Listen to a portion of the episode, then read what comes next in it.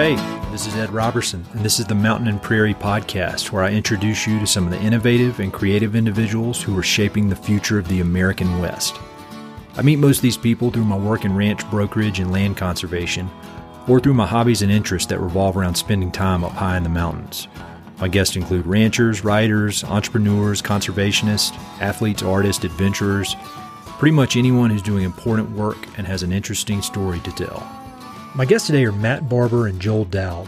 Matt and Joel are the owners of Tom Morgan Rodsmiths, a Bozeman based fly rod company known for its unyielding commitment to quality, craftsmanship, and enduring performance.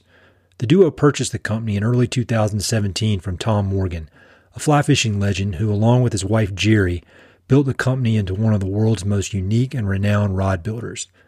Rather than focus on the latest fads or selling high volumes of products, Tom was dedicated solely to building the highest quality rod, one that could be passed on from generation to generation, decade after decade. You may be surprised to learn that Matt and Joel are not fly fishing industry veterans. Their previous careers were in education and medical device sales. But when Tom Morgan decided to sell the company, Matt and Joel's passion for fly fishing, their willingness to learn from the best, and their commitment to continuing the company's legacy allowed them to stand out from the crowd of competing buyers. To everyone's dismay, Tom passed away unexpectedly soon after the sale of the company, but only after imparting his wisdom, craftsmanship secrets, and high standards on to Matt and Joel. Building on Tom and Gerri's rock solid foundation, the company is now entering its next phase, and the future has never looked brighter. Matt and Joel were in Denver for the annual fly fishing show, so we met up to chat about the company and their journey into fly fishing entrepreneurship. We talked at length about Tom and his laser like focus on quality and how he was willing to snap a rod in half if it did not meet his high standards. We chatted about the secret to making these rods, which mostly boils down to being able to work harder than anyone else. We talked about Tom's unique partnership with his wife Gerri and how the couple was able to transfer decades of knowledge and experience to Matt and Joel.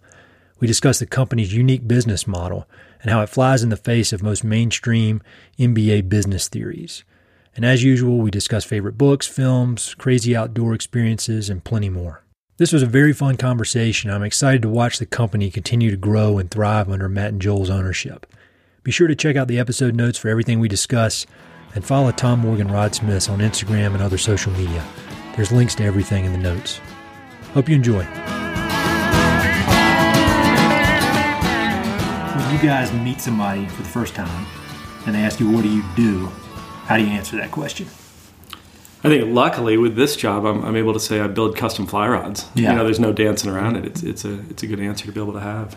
And so I want to dig into the company. I want to dig into life in Bozeman, all that. But you guys have very unique backgrounds. You're you didn't you weren't born into this business. It's not a family business. You guys are, came from different careers to do this. So can you talk a little bit about how you ended up doing that? Yeah, I mean, or background wise, I uh, I was working as a middle school, the head of a small private middle school for for the last five years and 17 years there as a teacher. So I really came out of education, and fly fishing is the thing I did when I was feeling stressed, and that's uh, how I got away from things. Yeah, I think we both grew up fishing. Yeah. Um, and I think I stopped fishing kind of in college, just didn't really start fishing and met Matt through kind of few, some mutual friends in Denver. And they, Matt and a friend of ours actually got, got me fishing again. So we started fishing. When I met Matt, he was only a dry fly fisherman from the East Coast. He wouldn't nymph. I know that he feeling. wouldn't put anything below the surface of the river. Um, and I think uh, I had kind of had a variety of jobs. I spent the last 13 years in medical device sales with a spine uh, spine surgeons. Um, so kind of different, but I did actually end up doing a lot of education and training in that role as well. So I think Matt and I both kind of come from a, an education background. Um, and I, I, sort of knew um, about Tom Morgan just because of his legacy at Winston. Yep. So I, would always fish Winston rods. I always beat up Matt and our other friends. Got to buy a green rod. You know, like I kind of knew him from that and knew obliquely from a surgeon customer of ours about Tom Morgan Rodsmiths. Got it. And so, how did you guys? How did you end up acquiring this business? Or, or I think a better better way to go into this is let's talk a little bit about Tom Morgan Rodsmith because it's one of the most unique fly fishing companies that I know of. Yeah. And I'm a, I'm definitely a fly fisherman, but I'm not 100% obsessed. But even I know about it um, Mm-hmm. and how unique it is. So can you guys just give a little overview about that company before we dig any deeper? Yeah. Uh, so Tom grew up in Ennis, and um, he grew up. His parents owned the El Western Hotel. And about age 12, he started guiding on Odell Creek, and uh, people from out of state would request this teenager to take him out fishing in Montana. And he just became passionate about fly fishing and owned a tackle shop in Ennis and uh, um, decided he was going to purchase Winston. And in uh, 1973, he purchased Winston in San Francisco. Oh, wow. So he moved his family out to San Francisco. Um, it's been amazing. We've been out to San Francisco a little bit now that we've owned the company. I, I guess I didn't realize it was such a fly fishing kind of hotbed. There's a real, real community of fly fishermen, historic community of fly fishermen there. Um, the Golden Gate Angling Casting Club is, Okay. you know, just an amazing place. But uh, um, so Tom owned that, and then he uh, decided to bring it back to Montana. So that's when he moved it to Twin Bridges. Mm-hmm. Um, was it three years later? Uh, and he brought it back to Twin Bridges 1973, and uh, ran Winston there and, and uh, had it till 1991. Um, and so most people, when we ta- talk about Tom Morgan Rodsmith, we, we start with Winston because that's a thing that a lot of people have heard of. Sure. Um, after that, he uh, he, he kind of was helping out with the transition for David Ondaatje and, and moving things over for, for him taking ownership of Winston. And uh, he started developing, you know, symptoms of MS, and uh, um, he met also his wife Gerri at the same time, and Okay. pretty fortuitous that, that they met um, around about that same time, and, and they started discussing ways that, as he knew he would start losing use of his legs and then his arms, and and you know become confined to a wheelchair, what could they do together for work um, that would make sense? And and uh, the rod building thing was something that made sense to them. So about 20 years ago, uh, they built a home shop and. Uh, started from scratch with Tom's designs. A lot of a lot of the designs he'd just been cultivating in his mind, and uh, Gerri, you know, really became the the the hands that that built those rods. So he had to describe a lot of those processes to her. She had never built a rod before. Wow. Um, And she wasn't a fisherman. Yeah. Really? Yep.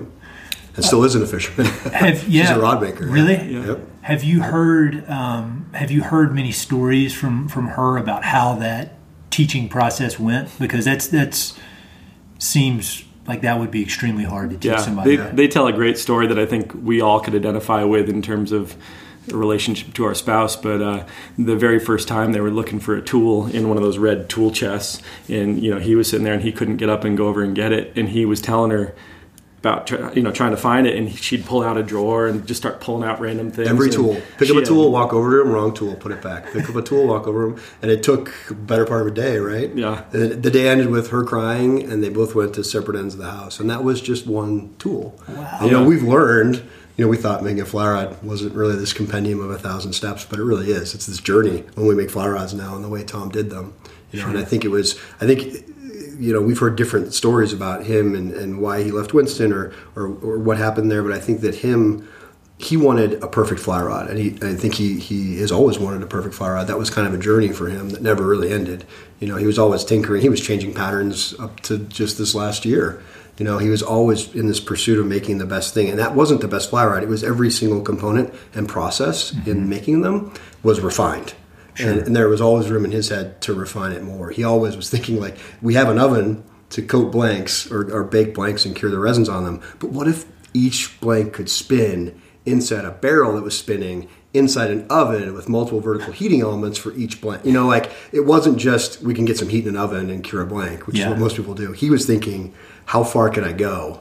You know, and you can't do that in a high production environment. No, you know, you and I think that's part of the story of him and Winston was he was was had had a long run there, and I think that's longer than either either of us have ever been in a job. So I get that, but he also was constrained by volume and numbers and employees, and you know the realities of running a bigger business didn't allow you to say, "Is there a better way for us to make this ferrule?" Yeah, or you know, can I spend a couple months working on this ferrule design? Yeah, you can't in those environments. And I think for Tom, the Tom Morgan Rodsmiths is really about making as close to the perfect rod as you can, regardless of price, regardless of components, regardless of time, you know, regardless of all those things that constrain you in normal production environments. Yeah, and I want to dig into some of that, the, the ideas about the business and how it kind of goes against a lot of traditional business practices um, or business thoughts about how you should run a business. But before that, can you just ta- talk in detail a little bit about the types of rods you guys make and and the the current customers you have and kind of this loyal cult following that, that you guys have? Yeah. So, um, you know, we make uh, graphite, fiberglass, and bamboo rods. Um, all of our rods are custom. So, part of the business model is we don't sell to retail shops. We don't have a big stock, big inventory of rods. You know, really, when you call up and you say, I'd like to buy a rod, we start a conversation. We start talking about what water are you fishing? What kind of flies are you fishing? Um, what rods have you enjoyed in the past? And, and uh, we, we start talking about things like what kind of handle do you want on that rod? We talk about the reel seat wood. You know, we get all of our wood um, from burls um, and we shape them down and we turn them on the lathe and we six coats of hand rubbed gunstock oil on each one. Wow. And then you pick the actual specific piece of wood that we put on your rod. Um, so it's it's a really great process because I've had people walking through the shop asking us about it, and when I show them, you know, I'll have a piece of green masking tape at my workstation. There's some last names on it and some notes about what kind of you know reel seat hardware they want. But I can tell you the name of that person. I can tell you the fact that I texted them a picture last week of where their rod was in progress. I can tell you a little bit about the special occasion for the rod. So it's a, it's a really neat connection to something, you know, and, and as a kind of self-proclaimed gearhead. I, I, own a lot of gear, but it's very few pieces of gear that I could tell you the name of the person who built those skis for me, or sure. the name of the guy that did the welds on my mountain bike. So um, our rods are all one-off, custom built for each customer.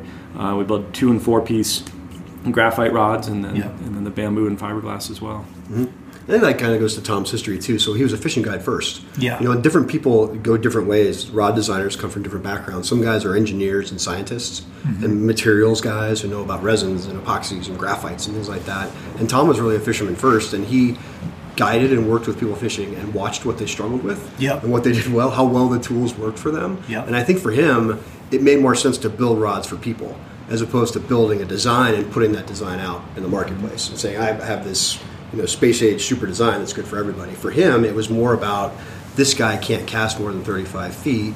So how can I, what rod is best for him, and how sure. can I get him in position to catch this trout? You know, it was more of a guide's perspective and a fishing perspective. And I think that you know Tom picked up the engineering and learned the design and the, and, and that kind of stuff. Yeah. But he really started as somebody who was worried about and concerned about people being better fishermen. Sure. Yeah. That what that reminds me of a different type of craftsman is like surfboard shapers. I love mm-hmm. to surf, which doesn't really fit in with the old mountain western stuff, but it's uh, you know you hear about these surfboard shapers who you know make certain surfboards for a certain person and they're certain arm length at a certain break, mm-hmm. you know, for a certain time of year, and and they're expensive, but they're the kind of thing that lasts forever, and mm-hmm. there's nothing like them. Yep. Um, so speaking of these, these rods are, are made for individuals. None of them have fancy space age names, correct? Yeah, like yeah. you know, you go to any fly fly rod fly shop, they're all the rods nowadays. They it's like you're buying a spaceship because the names are so fancy. Yeah. But y'all's are, are not that at all. Can you talk about that? Well, and that's at really the core of another one of Tom's philosophies was we're not out to sell you. If you buy a nine foot five weight from us today, two years from now, that should be the same great rod. Fish don't change, rivers don't change, still fishing similar flies. If it's a great rod, it should last. So I think a little bit of it is that in everything beyond fishing, but we you know we're in this disposable culture and there's planned obsolescence to everything. So the flashy names really represented a brand new model line. And then the new flashy name is going to be two years from now what replaces that old model line. Exactly. And Tom's philosophy was if we can tinker with it, if there's a change to be made for the better, we'll do it. But really, if you come back in 10 years and cast our nine foot five weight, it should feel a lot like your nine foot five weight, and we don't want to sell you a new nine foot five weight. Yeah. You know, so that's really um, it's a philosophical piece that we don't need names because that's just the one we make, and it's the best one we make, and mm-hmm. we're not going to try to upsell you a new one in a couple of years. That's really cool and really really rare in business in general, but even more nowadays. Um, so, did did he have a like a, a trade secret to building these rods? I'm not going to ask you to reveal yeah. it if he did. Is it is there a trade secret, or is it just is the secret that he is 100% committed to quality more than anybody else? I think it's probably more the latter than the former. I mean, when we, when we started this process of, of, thinking about buying the business and operating it, we talked to a lot of people who gave us some advice about it. Most of them were, you're crazy.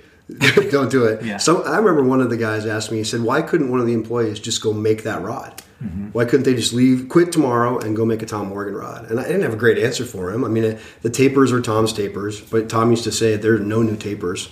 you could take a rod, go buy it, and deconstruct it, measure every part of it, and figure out what the taper of it is. Mm-hmm. You know, there's not really a secret there that couldn't be copied. But I, I think you're right. I think um, I think we've been pretty surprised the extent to which he would pursue quality, mm-hmm. and I think most people are surprised from a component standpoint. It's it's like I said, it's really the compendium of the parts. You know, the sum is greater than all the parts. You know, and, and we don't think that there are or is anybody out there really that's willing to go to that length to create these kind of fly rods? Mm-hmm. You know, and it, it's it's interesting. It's not like there isn't really a secret sauce. I mean, the secret sauce is just his commitment, kind of his unending commitment. And Matt had this conversation with him. I mean, he used to say if you couldn't break a rod when you're nine tenths of the way done with it and start over, then you know it's not the right company for you. Yeah. And, and that commitment to never sending anything out that isn't the very best you can do. He talked to us about your best work being very, very close. The gap between your best work and your worst work being very, very close. You know, and that was kind of his, you know, his commitment to quality was exemplified in that idea that there's not a lot of variance. Like things are pretty close. And we we have this demo rod right now that um, we were having a friend of ours fish with, and he brought it in after he was done. With it. He was like, "This rod's great." And we are looking at it. We looked at the serial number. It's 22 years old. Really? It's a 22 year old fly rod, and it looks great, and it fishes great. And you know, the reality is, when you make a really high quality product, and there's some other examples of this that we'll talk about later. But I think when you make a really great product, it is in a way sort of timeless. I mean, not mm-hmm. not literally timeless, but in a way, it really is a lasting good that you can you can have and work for you and work for your family and your kids. And you know, it's kind of this heirloom type of quality is what we really are chasing, mm-hmm. you know. Um, and I think that Tom's philosophy, like Matt just kind of said, is that fishing doesn't change so much. I mean, we fish fancier flies now, or we think we know a little bit more about it, but the yep. fish still live in water and eat bugs. Yep. And their brains the size of a pea. I mean, something yep. that worked 25 years ago for our grandpas works for us. Sure. Yeah. I think in any sport, um, you know, there there comes a point where gear becomes a distraction from kind of the pure aspect of the sport.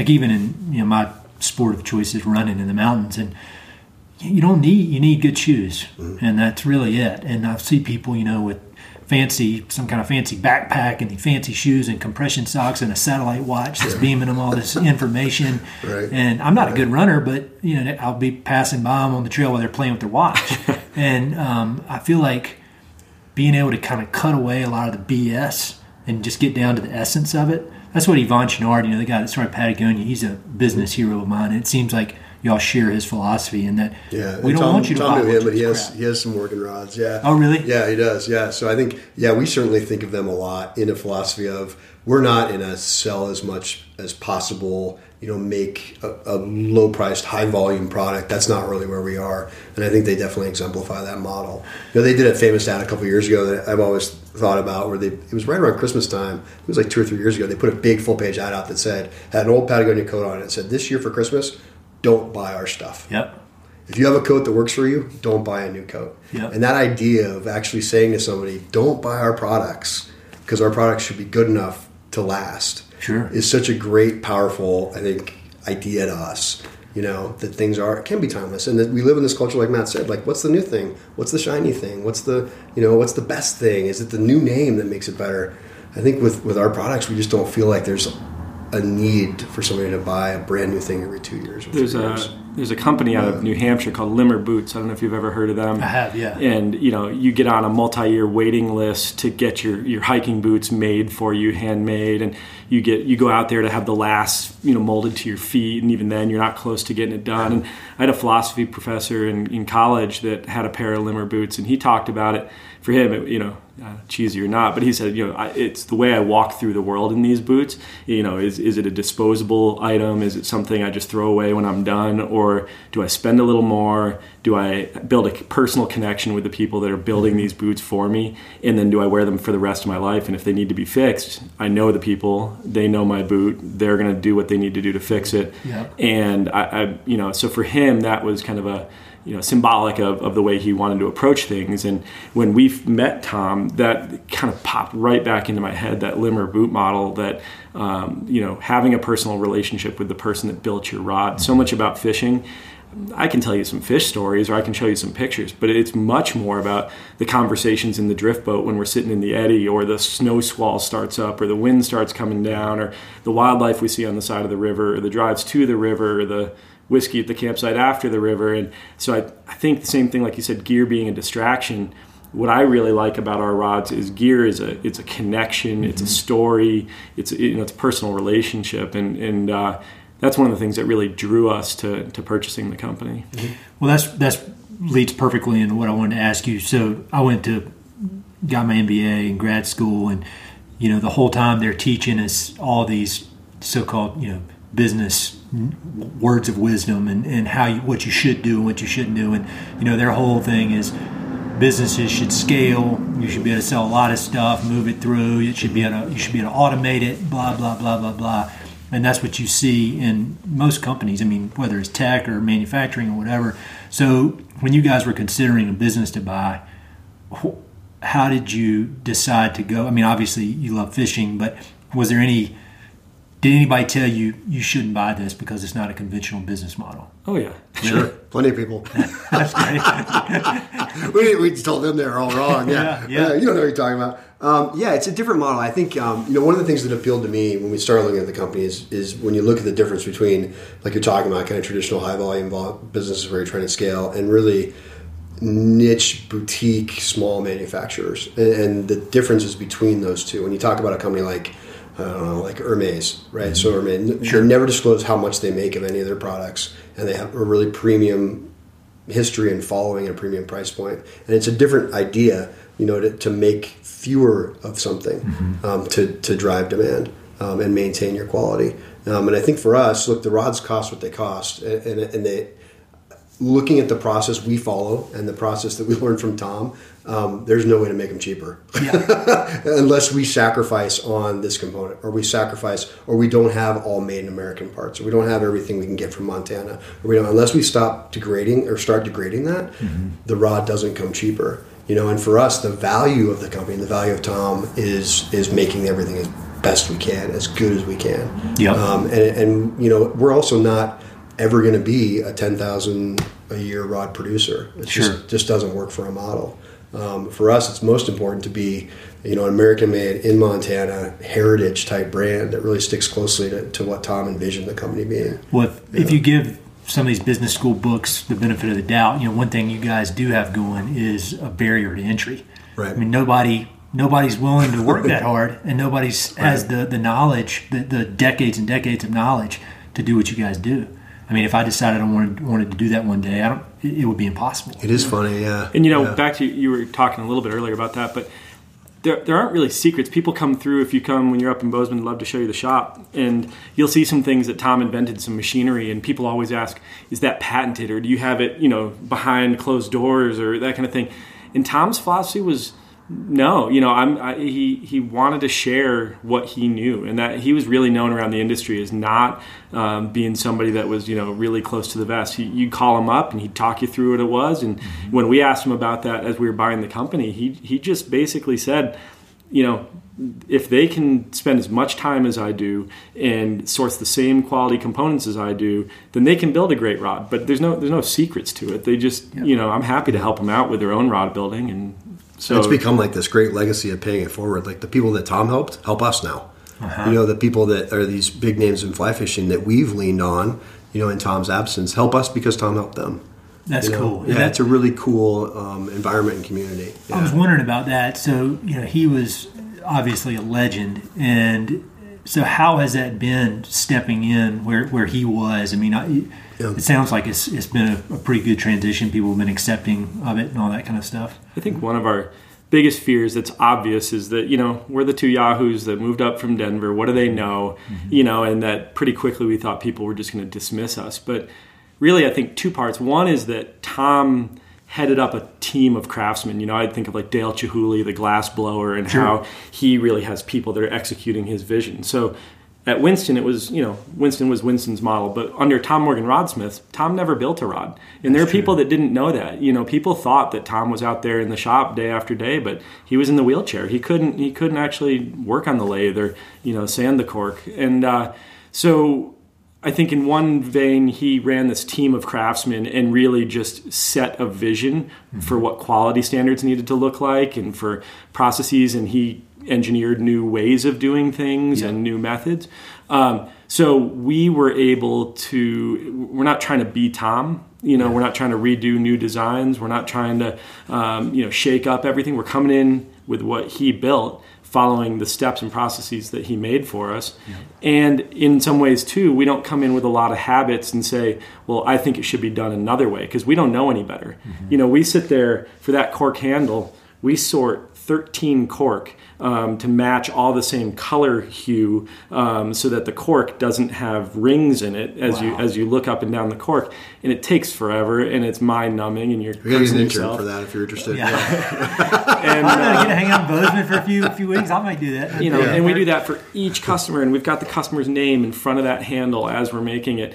And you know, I think people that have probably worked for a long time in the in the fly rod industry would come in and say, "That's ridiculous. I'm just not doing that." Mm-hmm. And we didn't know any better, so I guess that's a good thing. We have You no know, bad habits. All of our habits are Tom and Gerri's habits. So So that's, that's the way it's like That's how we boot camp, you know. Yeah. I mean, Yeah. that's and not. I would imagine nobody or very very few people who are running a business have those habits. Maybe somebody in his garage who, who mm-hmm. makes you know rods for himself or for his family mm-hmm. might, but that's that's pretty intense. And you can feel it though. You can feel the pressure. Like we're getting ready for this this show this weekend here in Denver, and we we wanted to build one more rod to bring with us, and suddenly working under this timetable, oh, you can feel and where your natural tendency is to say, well, maybe we'll do one less coat on the coating, or we'll do you know we'll just kind of we won't let the glue dry overnight, and we'll just do it. But you got to fight that. It's a real natural tendency to to to want to do that. And Tom was in our ear constantly with you. You can't listen to those voices, and every time you hear that voice, it's for a reason. You got to go the other way. Sure, you know. sure. So mm-hmm. this is kind of a, a, heady question, I guess, but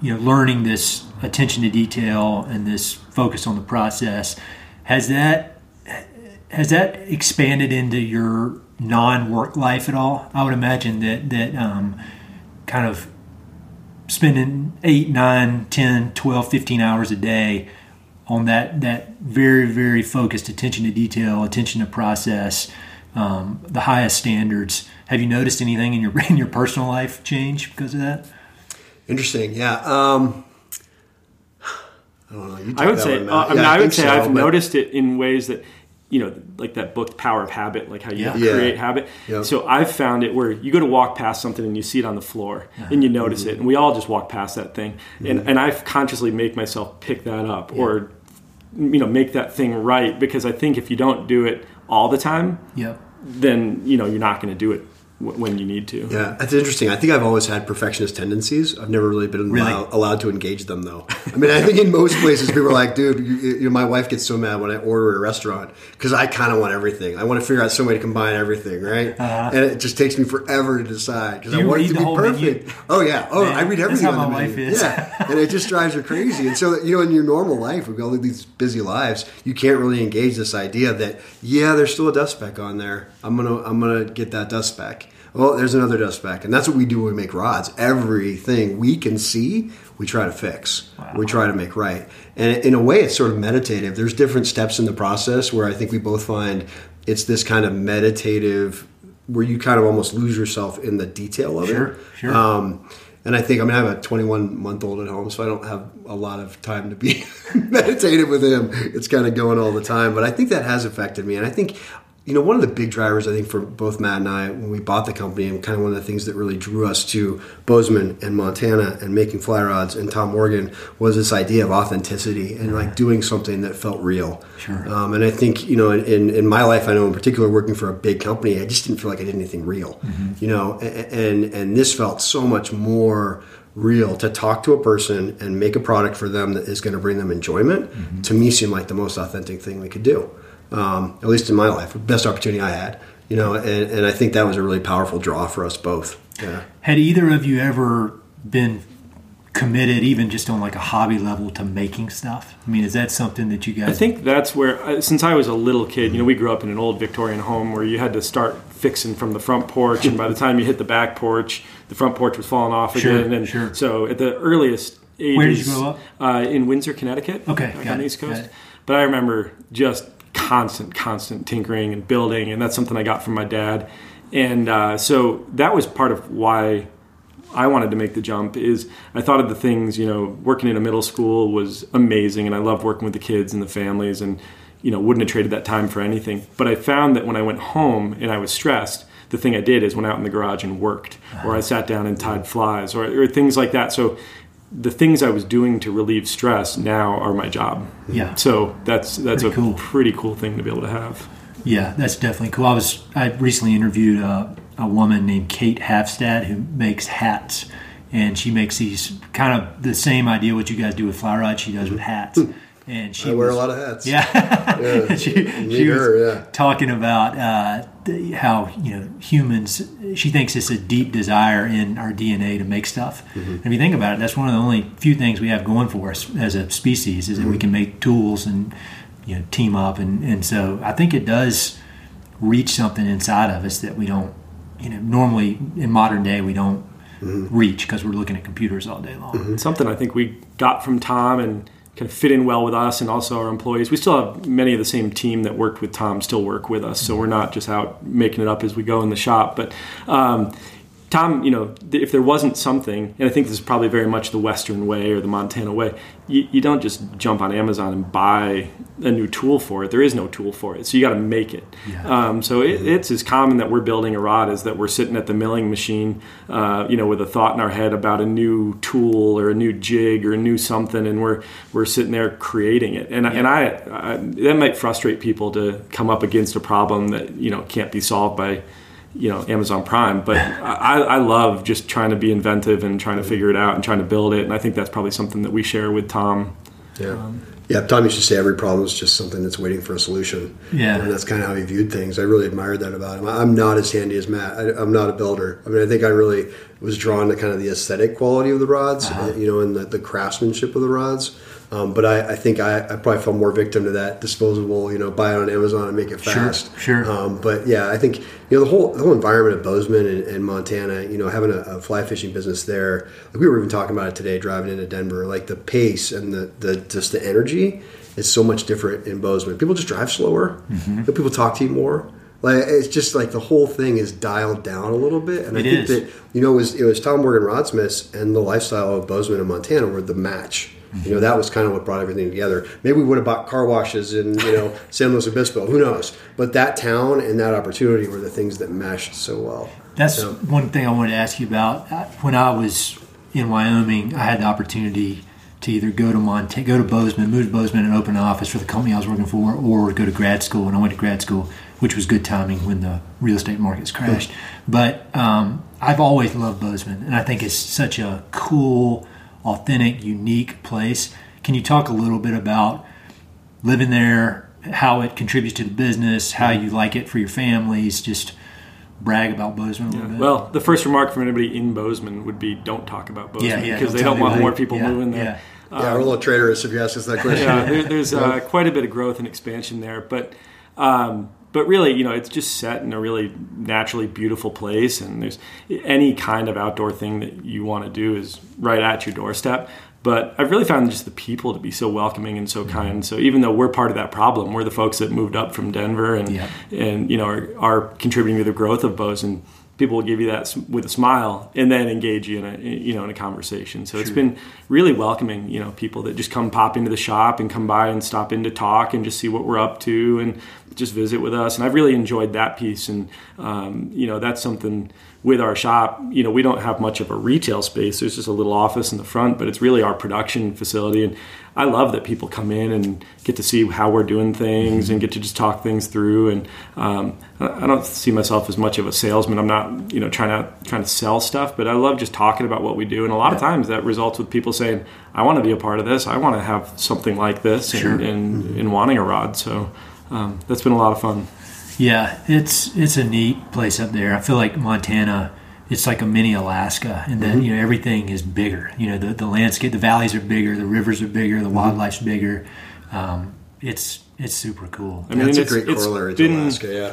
Been Yeah. really interesting to have. You know, we got row drift boats down at Four Corners and Simms, and Mm-hmm. you know we, we're making rods there and Big Sky Rod Box and you know Bozeman reels and 406 lines. I mean, Yeah, I you can do you know, you gotta- everything in fly fishing. Everybody we know Right is at least a part-time fishing guy, pretty much, right? Yeah. I mean, you sit next to somebody in my son's swim class, and her husband's a, a part-time fishing guy. Sure. Everybody fishes, and so you're kind of that community. Everybody understands the product and, and what you're trying to do and how it's different. Yeah. um, which is really nice. I mean, I think I grew up west of Denver, and I just grew up outside. You know, we we were outside all the time, and I think Matt and I both felt kind of Denver's growth and living pretty close and in downtown, um, our kids just wouldn't have that experience. They just wouldn't be outside all day long, playing in rivers and skiing and snowshoeing and falling around and climbing trees. And, and I think Bozeman is, is such a great, it's so cliche to say a great family environment or a good- great place for kids, but it just feels like it's such a great community for that. It's so accessible and It so is. small, and you're right next to the streams and you're right next to the mountains. and it's you know, gonna you know I think having a university there um, Yeah, adds a lot that. of character Yep. to it, and it's um, it's a cool place. You know, people people think Denver. People who haven't spent a lot of time in Denver think Denver is Colorado mountains. So you know, I'm gonna live in the mountains, but you're an hour from the mountains here. I mean, I know, it hurts my heart. I grew up here. It's Yeah. changed. Yeah, I mean, it really, you know, Yeah. to get from Denver to a trailhead, it's at least an hour. Mm-hmm. And that's, we recently moved from Boulder and we were trying to figure out where we wanted to be. And the only reason I live out here is because of the mountains. And so I'm not going to live an hour from the mountains. And so, you know, we're in Colorado Springs now, which is, you know, you're, I'm 10 minutes from a trailhead. Yeah.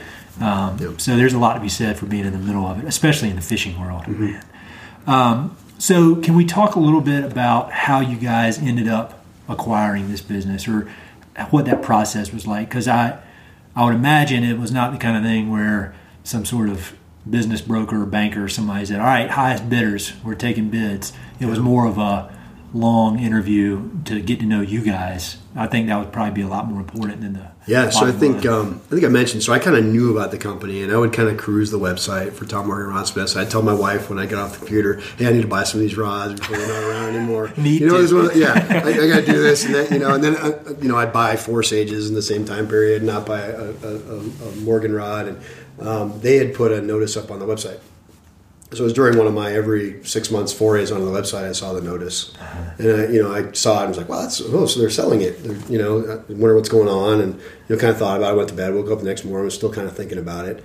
Um, so sent the sent an email, and um, Gerri responded really quickly, and I kind of started talking to Matt, another friend of ours. It was kind of this fancy daydream, right? Like, hey, you want to make fly rods in Montana and fish all the time, and you know, for free with all the best guides in the world, and you know all that kind of stuff. And we started kind of thinking about it. And Matt and I had lamented kind of the state of Denver, and you know, having young kids in Denver, and you know how that was going to work out long term. And so we had all these confluence of factors kind of coming together. And then really over the next you know, a couple months, we sent a couple more emails and started talking to them. And, you know, there's a little qualification process. Mm-hmm. They're like, you know, they want to talk to people that weren't serious about it. So Yeah. we did some of that stuff and, you know, and kind of kept talking to them and, and got to the point where we wanted to come visit Bozeman. Matt and his family were actually in Jackson visiting some friends, and Lindsay and I had some time. My wife and I had some time, so we were going to be in Bozeman, and they came up to Bozeman to meet us. We rented a house and kind of spent a long weekend there, and um, you know, at the end of the towards the end of the weekend, had decided we'd go out and visit Tom and Gerri, and so um, you can see it on the website. But they have this house that's kind of outside of town on the way to the Madison River on a bluff, kind of looking at surrounded by mountain ranges with this amazing vista, and they overlook Uncle Ted's place, so it's kind of on the edge of Ted Turner's ranch. Oh, nice. Yeah, they're out there, and you know, you drive on this road. It's the only thing out there really on this hilltop overlooking the mountains. You drive up there, and it's this kind of monumental experience to to make that pilgrimage. And lots of people have done it over the years. You know, people have come from as far away as Japan to go see Tom uh-huh. and pick up their rod and you know and spend the day with Tom. And you know, you walk in and meet them, and it was it was kind of an overwhelming experience to meet him and, and having read about him and, and you know and, and heard about his story and Yeah. and meet Gerri and you know talk to them about the business and see the shop that they had built and um, and then we, we went outside and they gave us a bunch of rods to cast and of course you know the minute we walk outside the wind picks up and Tom's sitting at the big window in the kitchen watching us cast in you know 20 30 mile an hour winds these little bamboo rods and fiberglass rods and we're talking to each other. I hope we don't, you know, no tailing loops here, taking time, you know. and uh, we come back in, and it's closest we probably got to a casting compliment from Tom. He said we were okay. We were okay casters. Um, so uh, yeah, and then we left, and we're like, well, that was kind of cool. And you know, they, they said, you know, we had some other people looking at the business, and you know it hasn't worked out for a variety of reasons. But um, and I said, look, we know we'd like to take you know four or six weeks here and put together our best offer, and you know proceed from there. And you know, kind of left feeling like, well, this maybe something we could do. Yeah. And uh, and Lindsay and I drove back to Denver, and then Matt was coming back, and they called him the day he left, two days later, I think. And Matt called me and said, hey, they've got another offer, so we have a week. Ooh. Yeah, you know, to, to put something together. So then it was like all hands on deck. And we kind of, you know, started running pretty hard and, and doing as much as we could, um, and made an offer that they accepted. Nice. And, so then spent the next, God, eight months basically with weekly calls. We just had all these timelines and kind of metrics that we wanted to do as we were doing diligence and working through the deal with them. Yeah. Um, and trying to come up, you know, with, the, with money and doing inventory and looking at vendors and, and all these different kinds of things. Um, and that ended up really with kind of the resolution of the deal on February 1st of this last year, Got it. 2017. So we'd spent a lot of time you know, going through, and it, you know, with this this kind of a company, it's never a straight value proposition. I think either. No, you know, because for us, it is kind of a lifestyle. It is kind of a, a quality of life decision for us. Uh-huh. Um, and we've certainly had I had a couple of guys that were in M and A that this was such a small deal for them. They were like, we can't, I can't do this for you on payroll, but I'll give you advice. You know, and they're yeah. like, this is crazy. You know, you'd offer you know half of what you're thinking about. And I was like, well, I get it, but you know, part of the deal with this too is we wanted to learn from them. We Uh-huh. wanted them to stay a part of the company and really teach us how to continue what they had built. Yeah. Um, and it wasn't a you know buy a disposable business and just scale it up and run it you know for more money. It wasn't that type of a, of a transaction. And I think it, to hear them tell it too, I think it went both ways. You know, they had had a number of buyers come across and um, had had deals not work out for one reason or another, and it was a lot of what you talked about traditional modeling. You know, people wanted to push blank production overseas, or people wanted to move it out of Montana, or people wanted to make a low price point rod, an entry level Morgan, just to get it in the hands of everybody and put it in retail spaces, and you know, so that everybody had a lot of ideas that kind of fell into the the generic model of rod we'll, building we'll right give now. you fifty grand now and pay you back in two years, or you know, it's a lot of those kind of models. Yeah. So yeah. uh, I think what they liked about us is from the start we said we want to keep it here in Montana. We want to source as many products as we can locally, and it have everything else come from you know within the states. And we want to um, we want to hand build each rod and have a personal relationship with the customers. We don't want to go retail. We want to uh, raise our families around this. I want the boys are you know there's Legos and Matchbox cars all over our shop because Yeah. the boys are in there playing. So And we think Hudson's the only four year old with a Morgan rod. yeah, right? Hud, Hud did get a five weight for his uh, fourth birthday. Nice. and Right. He, he, he says, uh, "Dad, I want to fish my five weight." I'm like, "Oh God."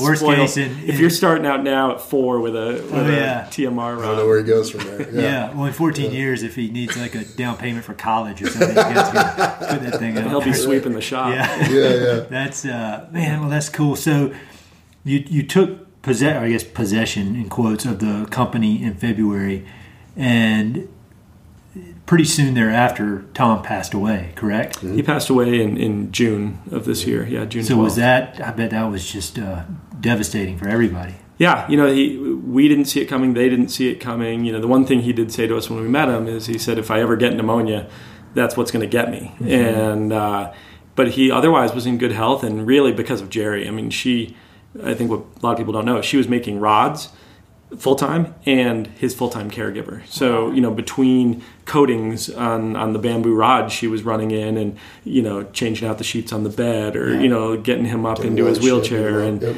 um, feeding him and things like that. So her care really, you know, kept him strong. But he ended up developing pneumonia, and it, and it happened pretty fast. We were um, all working on a rod together on a Thursday, and he passed on, on that Sunday. So he was things were going well, and then they weren't, you know, and it, and it all happened pretty quick. So I mean, how did you guys even process that? Because I mean, that's just uh, that's huge. That's a huge loss on so many levels. But I mean, was it? You know, I guess I guess Gerri. I, I want to hear more about Gerri. Let me. I want to hear more about Gerri right now because Yeah. she seems like a force of nature. She is. Yeah. um, can yeah. you just talk about her, her personality and kind of? Yeah. So Gerri, you know, for Tom's engineering um, mindset, Gerri is an artist. So they kind of you know had different approaches to things, but really kind of common ways of looking at them once they were together. Yep. And Gerri's super creative, and she journals and she paints and she does you know all of these really interesting things. So it was a logical piece when they they teamed up to build rods together. Um, but yeah, she her her kind of dogged approach to everything. She's just doesn't take no, and um, you know, and she just like we said, she was Tom's caregiver, and, and really just. Mm-hmm. I think we still learn something from Gerri every day. Yeah. So You know, how so much we still is, see her quite a bit. I mean, we just had moved kind of one of the final processes of the rod building process out of their garage shop. Mm-hmm. We just did that last week, but I think we I'd been up there for just about every day, two weeks straight. Um, yeah, and I think um, you know we're really, really very fortunate. I think you know the loss of Tom, like you said, was terrifying in a lot of ways. It, it was obviously unexpected, but you know the presence of Gerri, I think, has really made that um, n- not as impactful as it could have been sure. you know, and the continued support of her and her understanding the process and having become, I think maybe even to her surprise, such a tremendous rod builder. You know, for somebody that didn't have Tom's background in this, And didn't becoming fish. really his extension. yeah, right, and, and not really a fisherman, but a craftsperson. You know, and an artist, and understanding, you know, kind of the minute attention to detail Uh-huh. that, that's required. Um, I, I think we're really just so fortunate because she's such a part of the company still. You know, Oh, yeah. and will be for, for many years going forward. So I think, um, you know, we're very fortunate for that. And I think, you know, one of, one of some of the best advice I ever got, I know I'm stealing one of your questions from later, but, you know, is, is that fear is excitement without the breath. Um, and I think that we find ourselves so much in our life. And I'm not a yogi and I'm not a Buddhist, but, you know, I think when I find myself stressed, I realize I'm not breathing Oh yeah. you know, and you can feel the tightness Yes. in, in your chest. And, and, and when that those kind of things happen, if you can just remind yourself to breathe, Uh-huh. you know, and and that almost physically moves you forward. It does. you know, and, and helps you kind of move through those things. And so I think, you know, although it was unexpected, I think we knew that Tom wasn't going to be around for 20 years. You know, and, and in many ways, I think we were thankful that it happened as it did because we had time with him. You know, and, and we were able to kind of learn a lot of the things that we needed to learn from Tom from a design standpoint, and then from Gerri, we learned really the application of all of those things in the making of these rods. I think for me, I remember Gerri saying, you know, I need you to call, you know, Gary Loomis, and I need you to call Annette over at Winston and tell them and, and let them know what happened. I'm just feeling overwhelmed, you know. And I got on the phone, and both of them, you know, these really these icons in in the industry, just said, you know, we're here for you guys, and you know, obviously sad about what happened with Tom, but they just were so reassuring how in ways that Tom had had given to them during earlier on in their careers and they just said don't worry we're here to give back to you guys. And that really was grounding for me and then i think the most important thing is at um, at the hotel that tom's parents owned back in ennis um, we had a memorial uh, uh, kind of gathering for him in july and it was just friends and family and even people that just owned a couple rods flew in just to come to this thing and it's just this really Joel and I were out fishing on Odell Creek in the morning, just able to kind of reflect on what was happening and um, just the, the gathering of people and, and the support. And I think we left that feeling, going a little bit from that being terrified to feeling like we can do this. Um, Yeah. You know, so that was, it was a roller coaster this summer. I'm sure it was. I mean, just just owning a new business is enough of a roller coaster, and you throw that in. But I, you guys wouldn't say this, but I, I would. I would imagine that it was there was a lot of relief on on their end as well that they had good stewards of this business in place. Because if this whole thing had, if that had happened a year or two earlier, it would have been even rougher. I would imagine. So it's kind of a as, as sad as it is, it's kind of like a poignant transition uh, for the business. Um, can you guys talk a little bit about the Odell rod, the one rod that actually has a name for a limited time? Yeah. Um, because that it's a cool story and it involves um, a former podcast guest, Duke Beardsley, who's super cool and is all about what you guys are doing. So, can you t- tell the story of that rod? Sure. Yeah, so we were that rod we were talking about designing. Tom said, you know, I want to I want to mentor you guys through this design process, but I'm not just going to tell you about it. Let's actually work on a rod together. Let's work on this design that I've had in my head. I want to design this this four weight rod, and and I want to talk you guys through all of it. And uh, Joel, you might want to talk about some of those bedside. Yeah, so we, you know, we, we kind of had set up times to sit. You know, he pretty good in the morning, so he had his morning routine, and then we, he had some time in the morning where he was usually doing computer work, and we would kind of sit and go over patterns and talk about some of his design philosophies. Um, and I think I'm assuming I don't know other rod designers as well as we know Tom, but I think people have different approaches to how you make a fly rod, and, and you know there's different materials and, and there's different ideas, and so you know one of Tom's guiding principles with design was um, he was always most concerned about the tip of the fly rod. Okay. So he was a dry fly fisherman, um, relatively short distance, um, and really wanted to feel everything that was going on when you're casting and fishing with the tip of the fly rod. So he was a tip first designer. Um, and, and had some different ideas around tapers, and then we do some different things with joints. Mm-hmm. Basically, where we're making the sections of the rods, you know, whether it's a four piece or a two piece. And so, kind of learn some of those things from him and some of the key things. And I guess if there is secret sauce, there is a little bit of secret sauce in in some of the metrics we use. And really, rod design, you know, you take those principles, it's kind of an inverted triangle. So you have these principles of tips the most important, the butt ends up wherever it is, you know, and then you have some things that go into a spreadsheet, and and you know, not to get too into fly rod design, but essentially what you're doing is.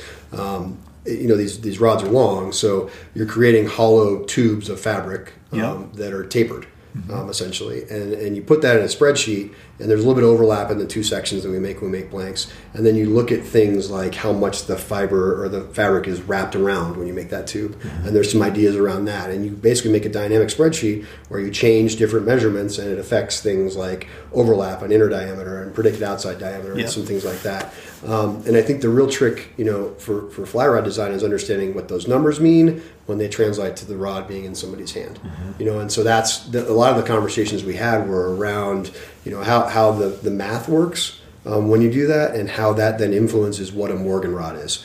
Um, and I think a Morgan rod is different than an Orvis rod or a Sage rod or a fly rod or a, a, a um, uh, you know a Sage rod or something like that. And, and they all have different ideas yep. about how that works. And, and I think that um, understanding some of those things from Tom, I think, really helped us. And so then we go to a pattern. So you get kind of that basic stuff, and then you look at a specific pattern, uh-huh. and you say, well, if I do this or that, how's it going to change? Yep. You know, and so we kind of get arrive at a design, and then you got to make it. Uh-huh. So you know, you roll a blank, and you get the blank in, you wiggle around, you deflect it, you bend it, um, you make the rod, you cast it, and and so we went through that process with Tom.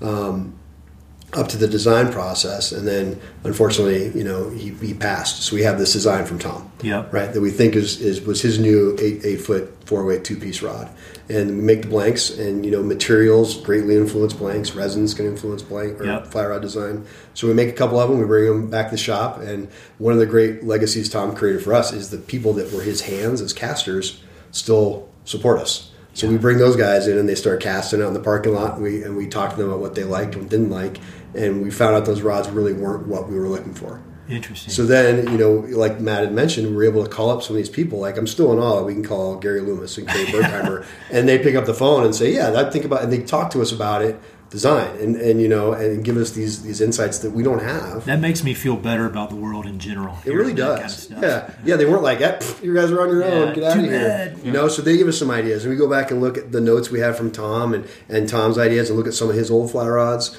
you know, that, that had been made before, and we come up with a slightly different tweak mm-hmm. of that design, and we make them again and bring them back and, and start casting them again and do that kind of iterative process. And so we were lucky that pretty quickly thereafter, with the people that knew Tom and cast for Tom, mm-hmm. agreed that this rod was an extension of what Tom would have wanted. Wow. So when, this. So yeah. when Tom passed, you know, we went from it was just going to be like everything else. It was just going to be the two piece eight foot four yep. fitting into the line.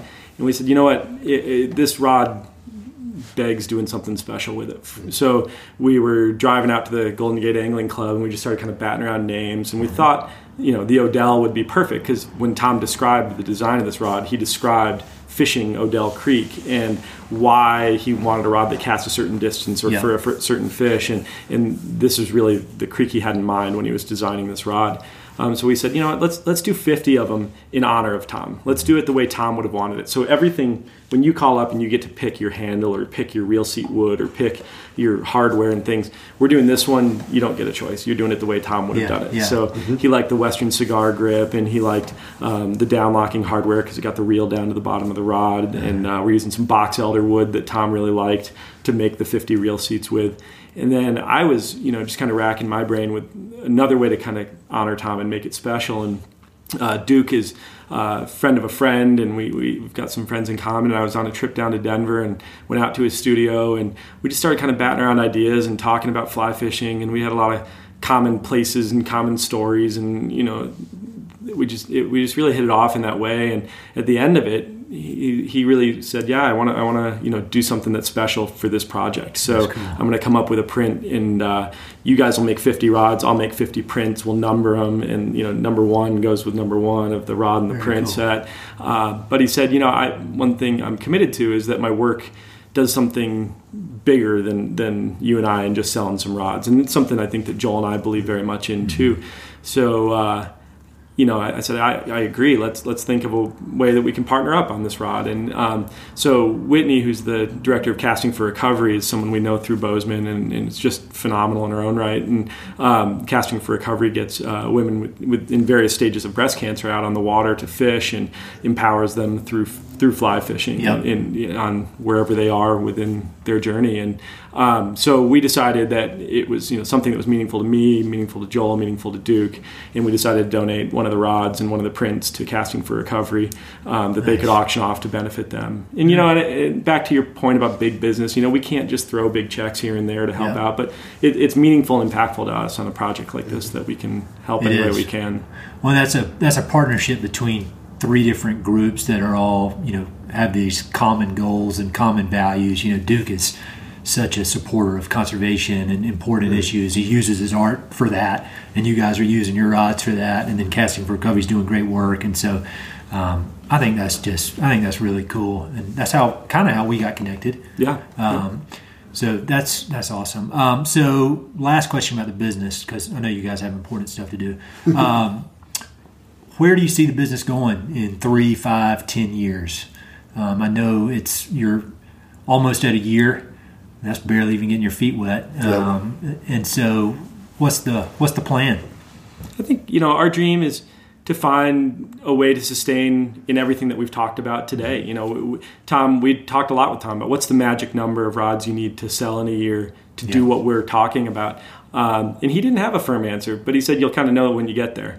Um, cool. And as soon as we have to start cutting corners on rod production and in you know feeling like we're kind of slaves to that production model and quality going down, we know we've hit that number. We need to back off. Yeah. You know, so we really want to in three, five, ten years, we want to make enough rods.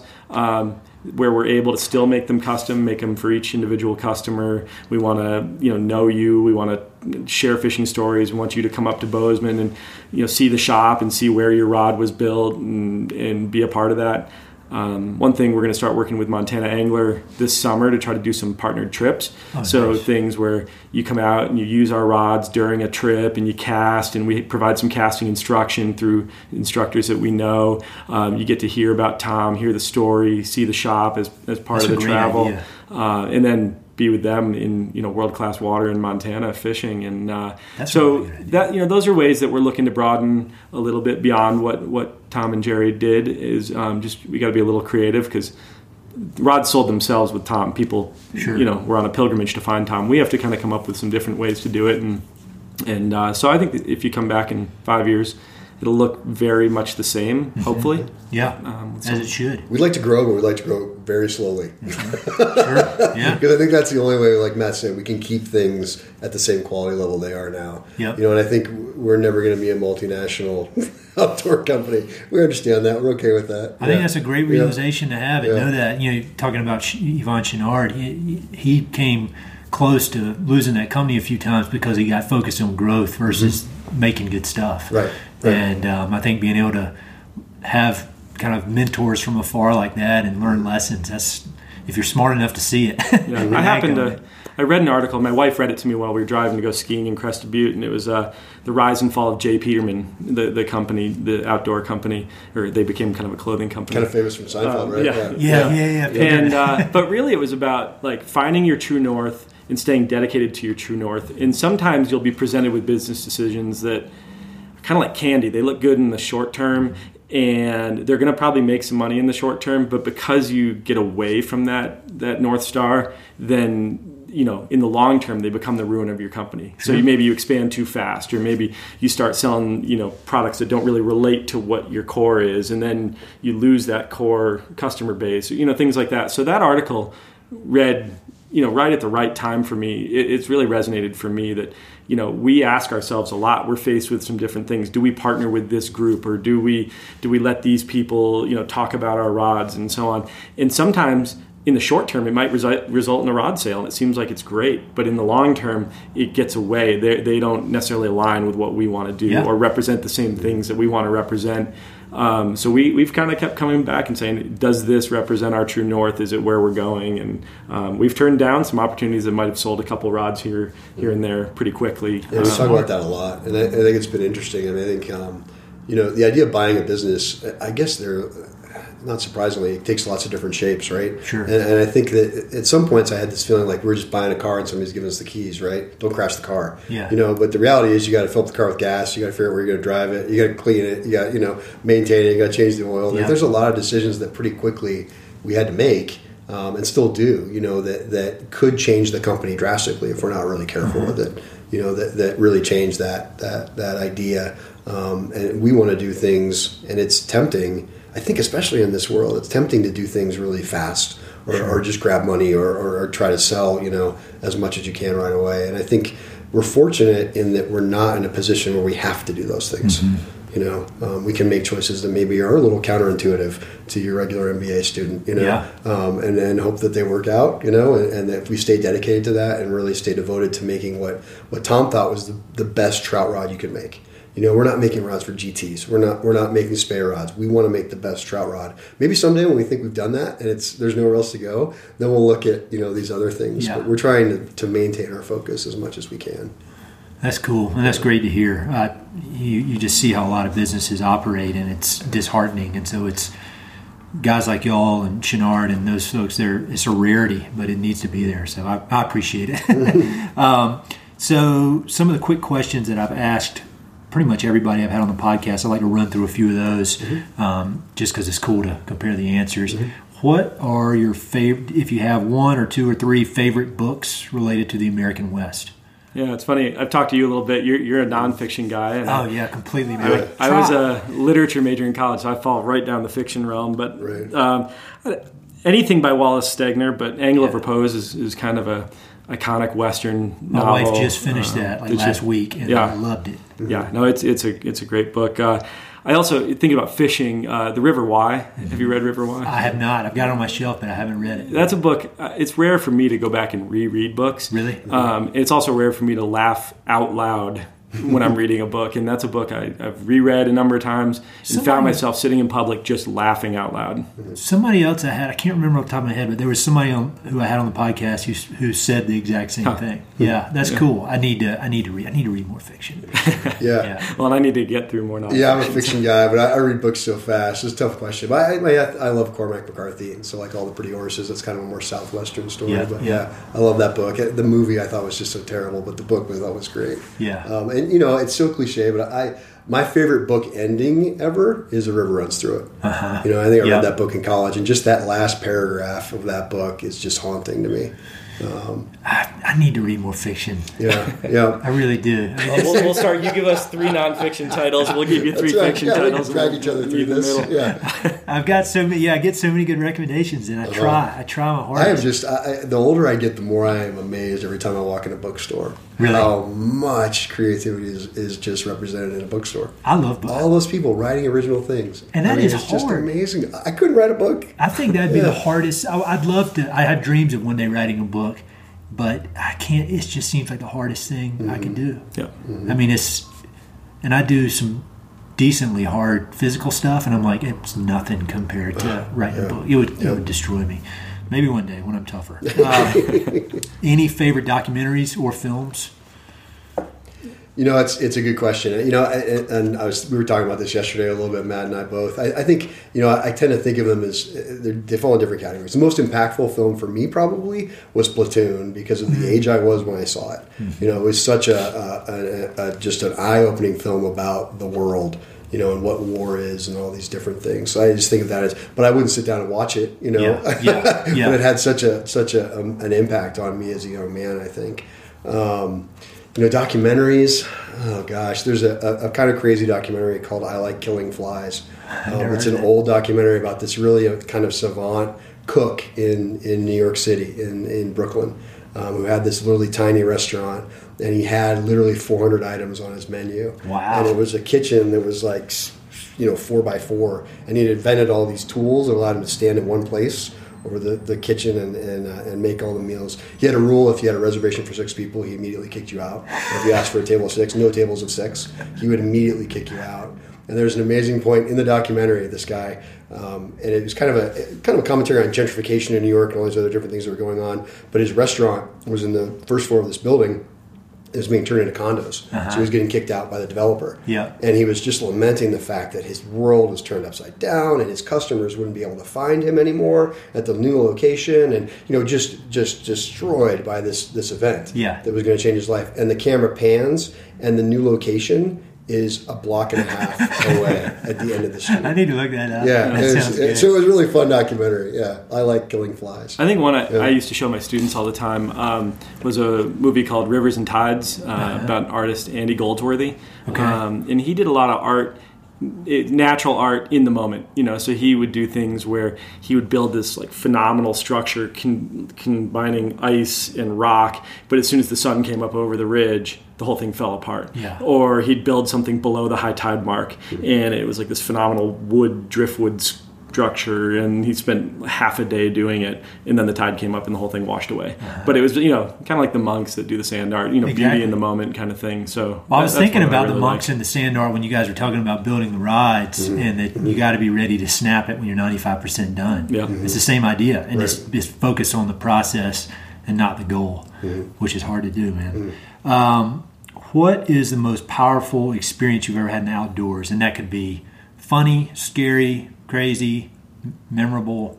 I think for me, I, I was uh, climbing a couple 14ers with friends uh, from here in Denver, and we got caught in a lightning storm, you know, where everything just turns upside down all at once, Yep. and hail, and we were under, you know, I, I think of us, you know, as guys that were pretty prepared in general, but just underprepared for clothing in that moment. Sure. Uh, lightning happening below you is a pretty humbling thing when, when Yeah. you know, you're high enough that you're in the What clouds. mountain were you? Um, where were we? I wasn't there, but I remember the story. I'm blanking on the mountain. Uh, it yeah probably fried out of me. Yeah. But uh, we we finally made the call to climb in uh, to this little small cave and uh, just w- ride it out, and that was the closest I've come to to moments of like I may not make it back down, you know. And then the whole thing just came through as quick as it went, and uh, um, that was it. Makes you feel real small. Yeah. Yeah, I was I was fishing in Alaska a couple of years ago with my wife, um, who's not much of a fisherman. She comes sometimes, and uh, we there was a specific spot we wanted to get to, kind of in the pre dawn. Um, it was this big shelf, big gravel shelf with a bunch of spawning salmon, and below it there was a drop, and there were that's hard to estimate thousands of trout and Yeah. char that were eating eggs. Um, and so if you got there, you know, first boat in, you could basically sit there and just fish, you know, catch a fish every cast. Sure. And so we were trying to get there. So it kind of pre-dawned on a big river called the Kenai in Alaska. Yeah, I've heard of that. And um, we came around a bend in a drift boat, and it was us and some other people from the lodge, both two drift boats. And a sow with three cubs was crossing the river. It's a big, broad river, right? And so um, two of the cubs had gotten across the river, and she was one of the cubs was kind of lagging behind her. So we ended up getting between her and the cubs. And it's a big enough river that it wasn't super scary at that point. But the cubs obviously were crying from the other bank, and she was kind of huffing and mm. kind of talking back to them. And so we're kind of floating down between them, and you know we're far enough away that it's not super dangerous. But we're staying in the boat, and we get to the point where we want to stay. And so she's kind of agitated at this point because we're between her and the cubs.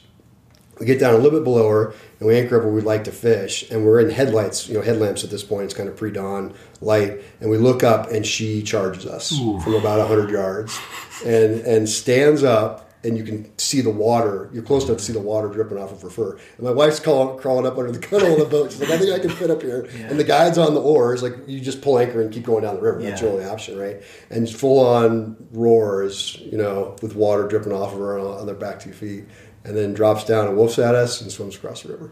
So that's the closest I've ever had to like a real bear encounter. That's I've scary. seen bears and been around them, but not a mad bear. Yeah, That's yeah, that's the real deal. that was Um, a good one. this is a hard hard question, but for me at least, I don't know what my answer would be. But where um, is your favorite place in the West? You have a favorite location? It could be town, mountain, lake, anywhere. I think a place I stumbled through and then keep finding my way back to without maybe even being that intentional about it is Pinedale, Wyoming. Yeah. You know, it's just it still feels small. It feels like what it should be. It's you know, and ironically, it's probably a lot of times on the drive to Jackson, you know, which, Yeah, which yeah. is so much bigger and you know built up. But uh, Pinedale is just the real deal, and the fishing's great there, and the access to the winds, and uh, you know, sitting at the brewery at the end of a long day, and we found cool some great place. little you know places to stay, and people are really kind. Um, and I don't think it's totally been overrun, you know, people are still still pretty happy to see you. Yeah. Oh yeah. That's a great place. Yeah. yeah, I love South Park. My family has a cabin up in Oh, South really? Park, Colorado. Yeah. Yeah, just had some great moments up there, and it feels kind of, I guess, a little bit like you were describing, Matt. Like it just feels kind of desolate compared to the I seventy corridor. Yeah. yeah. And, you know, there's so many great places that you're close to there, and the Expanse. You know, they have, their cabin's kind of up on the northeastern side of South Park, Uh-huh. so you're kind of looking out, and that Expanse is just kind of stunning. And yeah, I think one of my favorite moments from there was just standing in a stream, and it was kind of after a, it was a birthday party weekend, maybe. So you're kind of thinking like I'm getting older, and Mm-hmm. I was standing in the middle of a stream, just I, I've been tying a knot. I don't know how long I was tying the knot for. And one of our buddies walked up to me and said, "What are you doing?" I was like, "I don't know. I'm just kind of standing here looking." you know, and I've been there for a while. I think I wasn't fishing. I was just standing in the river.